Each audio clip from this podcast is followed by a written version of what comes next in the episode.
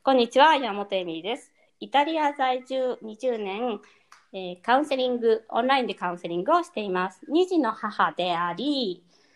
えーヨガの先生をしてます。美香ちゃんに12年前にヨガを紹介してもらって、そこからヨガを始めました。こんにちは、アーカシャのミカです。南インドチェン内に現在まで16回通いながら、クリシュナマチャヤシの伝統を探求しています。この番組はメンタルヘルスと古典から紐解くヨガの関係をお話しします。今回はマインドの汚れであるクレイシャの最後の一つを紹介します。クレイシャの5つ目がアビリベーシャ。またサンスクリット語なんだけれども、アビリベーシャは恐怖とかね、よく言うんですけれども、もうちょっと性に対する、生きることに対する執着とか、死へのすごい恐れ、極端な恐れとかね、そういうふうに言ったりとかするんですが、これはもう誰しも生まれつき持っているもので、すごい深く根付いていて、その由来がどこから、その恐怖がどこから来るのかっていうことはもう誰にもわからないっていうふうに言われてるんですね、アビニベーシャ。これがね、あの、古代だったら、その死への恐怖とか、生に対する執着っていうのは、天候とかね、暑さ寒さとか、台風、水害と洪水とかでね、あとは、それに伴う疫病とか、それに伴う、あの、飢饉とかでうん、やっぱりね、深く根付いていたもので、それがストレスの原因だったんだけれども、うん。現在では、そういうね、なんか、ことに対するっていうのは、だいぶひどくなったけれども、やっぱそれに代わって、すごく強いストレスが経済に関わるストレス。もう経済が、例えばだから仕事がなくなったら死んでしまうかもしれないっていうね、なんか、仕事おを辞める。ね。うん、そうだね、うんお金っていうことにね。うん。でもそのストレスって、やっぱり古代の時代の、例えば蛇に襲われるとか、虎に襲われるとか、水害に遭うとかは、24時間365日のストレスじゃないんだけれども、お金にまつわるストレスって、もう365日24時間っていうふうにね、言われていて、だからストレスレベルは、まあ、現代の方がね、高いって、ヨガではね、まあ、ヨガではっていうか、私の先生とかはそういうふうに言ったりとかします。死の恐怖はないと思っていてもやっぱお金がなくなったらご飯とか食べれなくなっちゃうから死んじゃうみたいなのがあってやっぱ仕事とかそういう意味でお金の魅力みたいな感じでなんかお金さえあればまあその性が保たれるみたいな風に思っちゃうところがあるからやっぱりその私のやってるカウンセリングとかだとやっぱ結婚ってすごい経済的なものにも結びついてて女性っていうのはやっぱり出産とか妊娠とかしてる時にその仕事ができないからお金っていうものに対してね、そのお金を稼ぎ続けることができなかったりとかする人生だったりもするわけで、その恐怖から、あの、まあ、モラハラ系の人とかでも、やっぱり経済的なり、お金さえあれば私も別れてたとか、仕事さえあれば別れたみたいな、その恐怖、そのお金はどうにかなったかもしれないけど、その恐怖があるがために、その違う、まあ、虐待とかをずっと受け続けてしまうっていうことはすごく、まあ、一番あることだと思うんですね。本当だよね。うん。うんうんまあさ、社会が変わらないとうん。いけない部分と、でも社会が変わるのをただ待っててもしょうがないから、やっぱり自分がね、かが変わらなくちゃいけない部分と。まあさ、一方で、そうやってさ、お金に従って生きていくっていうことをして、自分の本当にしたいこととかを見てこないっていうことが、生きるっていう、どそういう価値があるんだろうとかね、そう。私とかは考えちゃうんだけど。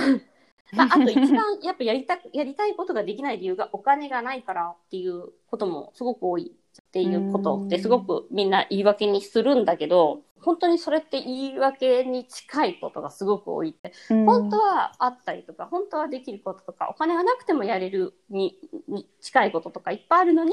うん。いやいや、お金がなかったからこういうことができませんでしたみたいな感じで言い訳にもしがちなところはある、その恐怖、どっちが恐怖なのか本当わからないけど、自分のやりたいことができないことが恐怖なのか、お金がないことが恐怖なのかよくわからないけど、そういうふうにして、あっても執着しがちなもの、やっぱり執執着が死に対するさ、欲望と一緒で、いくらあってもやっぱりその満足できないものというか、あの、安心できない。自分がそれを理解しない限りは、ずっとそれを続けてしまうっていう。まあでも、アビリベーションの、あの、前提としては、やっぱそれがね、どこから来るのかわからないっていう風な前提、うんうんうんまあ、それぐらい深い場所に根付いていて、うんうんうんうんうんだから、こう、お金っていうことになってくるとね、まあ、見えるからね。うん、アビリベーションとはまた違う、違う部分もあるんだけれども、うんでもそのルーツはアビリベーションにあるっていうね、うんなんかこう、うん。うん不安感とか恐怖っていうもののうん。常なくなっちゃうっていう感じ。やっぱ人生もさ、減っていくじゃん。なんか、当たり前だけど、人生って減っていくじゃん。その、おえ、年が経ってばさ、やっぱ死にが近づく。うんいお金はね、見えるから、その、アビベーションは見えないから、すごい深いところにあるけど、やっぱり、そう。うんあうんうんあのまあ、ルートは一緒。ルートは一緒だね。うんその、苦しみの種、クリエーションは一緒うんっていう。でまあ本当にどんなに賢い人にですらもあるっていうふうに言われてるから、まあ、これはアビリベーションはねもう原因はあの探せないし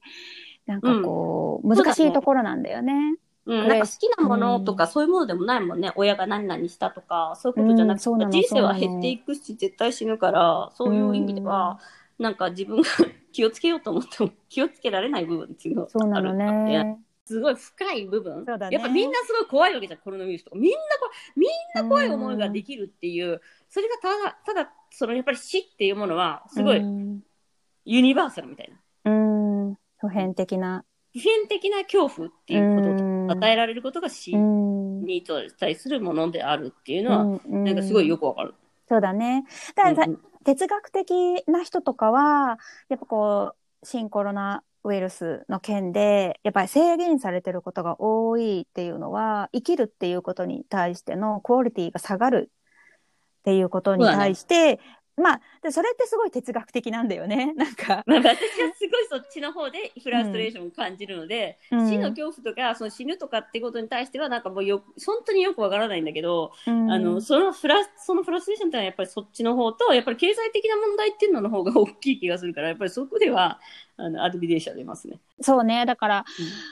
どういうふうに生を捉えるか、どういうふうに死を捉えるかっていう、その人の思想とか哲学によって、ある程度コントロールはできるけれども、でも基本的には、やっぱり何が由来してるのかわからない、その恐怖とか不安感っていうものは、ね、うん、根強く。やっぱり人に嫌われちゃうとか、ね自己価値観が低いとかもそうだし、あの、自己肯定感低いとかもそうだけど、何に由来するか分かんない部分の否定感というか、恐怖感っていうのはあるね。まあ、私は、なんかこう、ね、今日で5週目だけれども、お話を聞いてて、自己肯定感の低さっていうのは由来があると思う。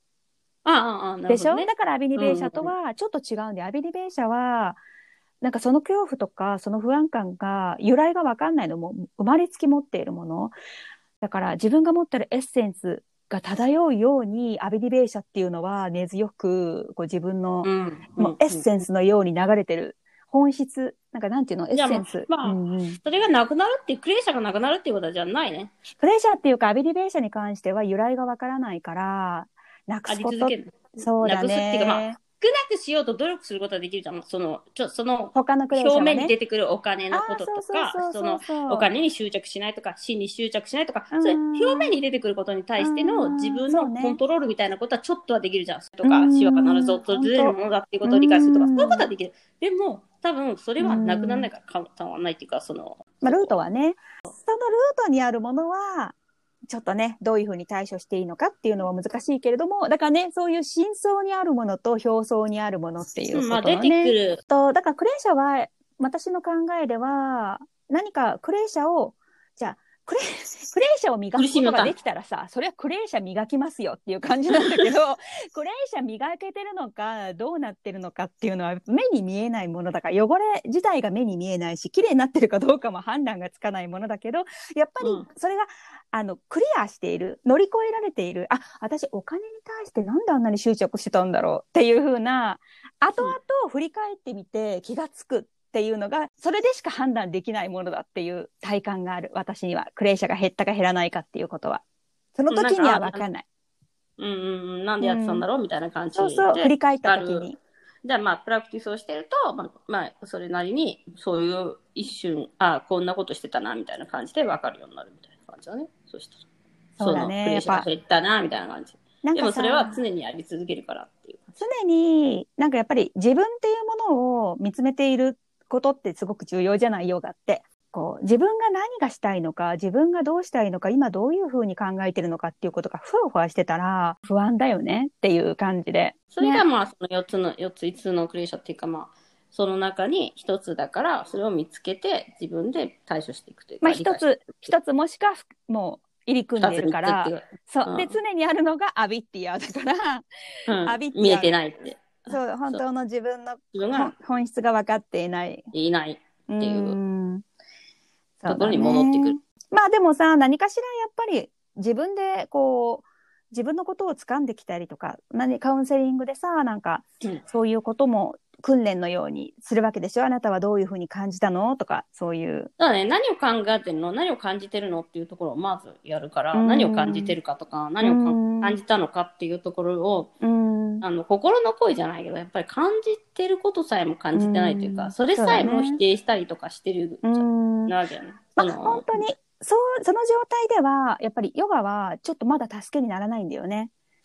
そうなんですか？だって、あ、これ自分の汚れなんだっていうことが分かってからこそ、やっぱりさ、何をするにもモチベーションって大切じゃない？だからやっぱり、うんうん。ヨガをするモチベーション、まあ人によって違うかもしれないけど、私にとってはクレーシャーを少なくするっていうモチベーションでヨガをやってるから、なんか、ああ、これ私のクレーシャー、あれだわ、みたいな、その、エミちゃんが先週ね、なんか私は、こう、もっと欲しい、もっと欲しいという傾向が強くなるっていう。そういう傾向が自分の中で、あ、これちょっと、ちょっともう今そこから離れなくっちゃ、そしてマインドをきれいにしなくっちゃっていうような切り替えが効かないと、なんかそうそうそうそう。モチベーションって大切だから。うん。そうだね。それはやっぱなくならないっていうところがあるから、いや、なくならないっていうか、まあ、それがまあヨガをこう続けていく理由とかにもなるし、クレーシャーを見つけることができれば自分が苦しむっていうか、苦しみの種だから、まあ、あまあ、それになりがちにはなるっていうのはあるから、うん。確かに。でもまあ、それを理解するっていうことは一番大切。だから認める、認めるしかないもんね。だってそういう、なんか変われないか、変われないから、そういう自分はやっぱりいるから、私は。っていう。認めるっていうか、別に知ればいいだけだと思うの。うん私ってこういう、こもうこういうとこあって絶対変わらないとかじゃなくて、あ、うんそういう傾向あるよね、今はっていう感じ？そうだよね。今はあるだけ？うんうんうんうんうん。で、根強く根強くあるかもしれないけど、それを乗り越えた時に振り返ると、あ、もうないんだ、私、そういう傾向ないかもっていう時が来るんだよってねい。うね。うんうんうん。まあでも、だからうん結構一瞬にしてなくしたいとか、それを全部なくしたいとか、そういうなんか、うん努力しないでなくしたいじゃないけど、なんかやっぱりそういうのがあるじゃうんん。そういう。魔法じゃないから。まあ、そうじゃないからなんかさ、やっぱりね、やり続けるしかないよね。魔法じゃない。気づいて取っていくみたいな感じだね。やっぱ何度も言うけど、その、うん歯磨きとかも、なんか、この、これが3秒やったら歯磨き全部終わりますとかっていう歯磨きなんか、ないじゃない？ないないない。なんかさ、そういう、だから意外とさ、やっぱり汚れってそういうもんじゃないのよ、みたいな、目に見えるものですらもそうなんだからっていうね。やっぱり、だってお洗濯とかしててさ、やっぱりそんなね、簡単に落ちるものと落ちないものとかがあるとかさ、ねえ、あるじゃない、ね人それぞれみたいなね。だから魔法じゃないし、一回綺麗になったら一生綺麗でもう大丈夫なんてことは世の中にはないから。そうなんかね、もう、もう、カウンセリングしてたらもう元にぶり返しちゃいましたみたいな感じ。で、結構みんな、そそうの、だね。そのね、元に戻っその、ううんまいこと気分がいい時と気分が悪くなると、うん。なんか元に戻っちゃった感みたいなのが強くて、うん。すごい辛いみたいなのもあるんだけど、うん。なんかそれは当たり前としてやっぱり持ってないと、それだからこそ、うん。あの、メンタルケアというか、まあ、うん。瞑想ななり、呼吸法なり、散歩するなりの何何かしらのなんかツールを持つっていうのは、まあ、あとね、やっぱり、そういうふうに、なんていうの、初心者は、初初心者って言っていいのかちょっとあれだけれども、初心者、初心者。うんあの、やっぱサポートが必要よ、誰だって。なんか励ましてくれる人とかがいて頑張れる。みんなが他に仲間がいるから頑張れることってあるじゃない？あるね、あるね。じゃあやっぱやっぱりそういう意味では、なんか、戻っちゃうとすごいね、やっぱりすごい残念になっちゃうね。やっぱりすごい残念で、ねせっかく頑張ってここまで、なんか、気分良くなってきたのにまた戻っちゃったみたいな感じで、なんかその努力さえも認められないみたいな感じなんだけど、その気分が良かった時間っていうのがすごい重要だから、うん。長くしていけばいいのよ、だんだんだんだん。そうだねうんうんうんうん。また戻せばいいってことだねそ。うそうそう。でもなんかそれであとやっぱサポートしてくれる仲間とかがいて、でもさ、やっぱりこう私たちとかだって、あ、これは、これはクレー者少なくしなきゃなっていうことが分かっていたとしても、やっぱりサポなんか私にもメンターがいるし、自分の師匠がいるし、それでサポートしてくれる人って必ず必要だよね。そうだね。そういう意味では、あのー私もまあ、今でも、まあ、まあ、セミナーとか受けたりとか、今週1回とか、まあ、ヨガのね、クラスに入ったりとかしてるもんね。オンラインのクラスに入ったりとかうん。とりあえずなんかそういうふうにつなげ続けていくみたいな。そう、生徒でいることも、先生であることも、やっぱり、ね、ずっとそれは、うん、続けていかなきゃいけないもんね。そうだね。じゃあ今日はここまでご視聴ありがとうございました。面白いなと思っていただけたら番組の登録お願いします。で次回はこう前に進むための洋画哲学についてお話しますね。